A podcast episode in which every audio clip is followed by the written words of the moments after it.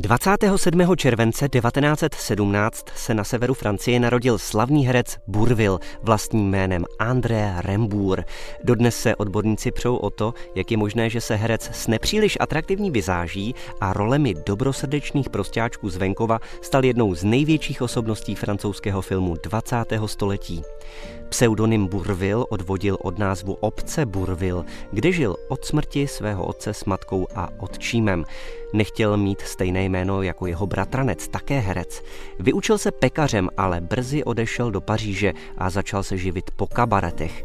Uměl zpívat, hrál na harmoniku, při skečích hrál venkovského prostáčka a dělal si ze sebe legraci. V roce 1937 narukoval do armády a začal hrát ve vojenských divadelních souborech. Za války vystupoval v muzikálovém divadle Alhambra a začal pracovat i v rozhlase. V roce 1942 se poprvé myhnul ve filmu ve sci-fi Hvězdné palby, ale nevěřil, že by ho herectví uživilo a tak si přivydělával jako instalatér. Proslavila ho až písnička Tušky Le Crayon, vystupoval s ní v rádiu a zpíval ji i ve filmu. Ce n'était pas une richesse Nasledoval divácký úspěch ve snímku Není až tak hloupý z roku 1946, kde si zahrál vesničana, který se prosadí jako hudebník v Paříži. Prosadil se jako komediální herec a v 50. letech už patřil mezi nejlépe placené umělce. Objevil se ve filmu Tři mušketýři a českým divákům utkvěl v paměti jako sluha Paspual po boku legendárního Žána Maréze ve filmu Hrbáč. To nemáte nějaké lepší kuře? Lepší kuře nenajdete, samé maso a jak čerstvé, dneska ráno ho zařízli. Tak jo.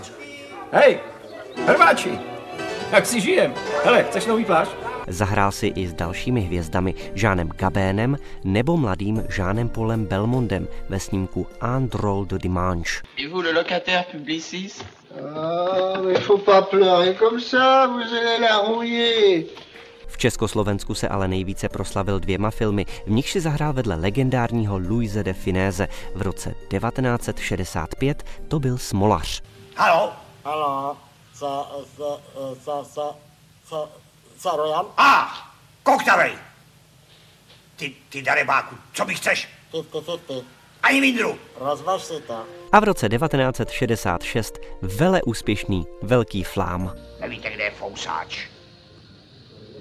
I don't know. A když říkám I don't know, tak I don't know. Já vám nerozumím. Oh, you, you, come with me a odvíz si Majka. Ne, jo, musíte jít se mnou, bylo Mekintaše. No, no, no, you, you, you. Tak to pardon. And I don't know, I... Uh, uh, Rucinál, do čeho jsem to Nejste vy udavač? Nebo německý špion? Co?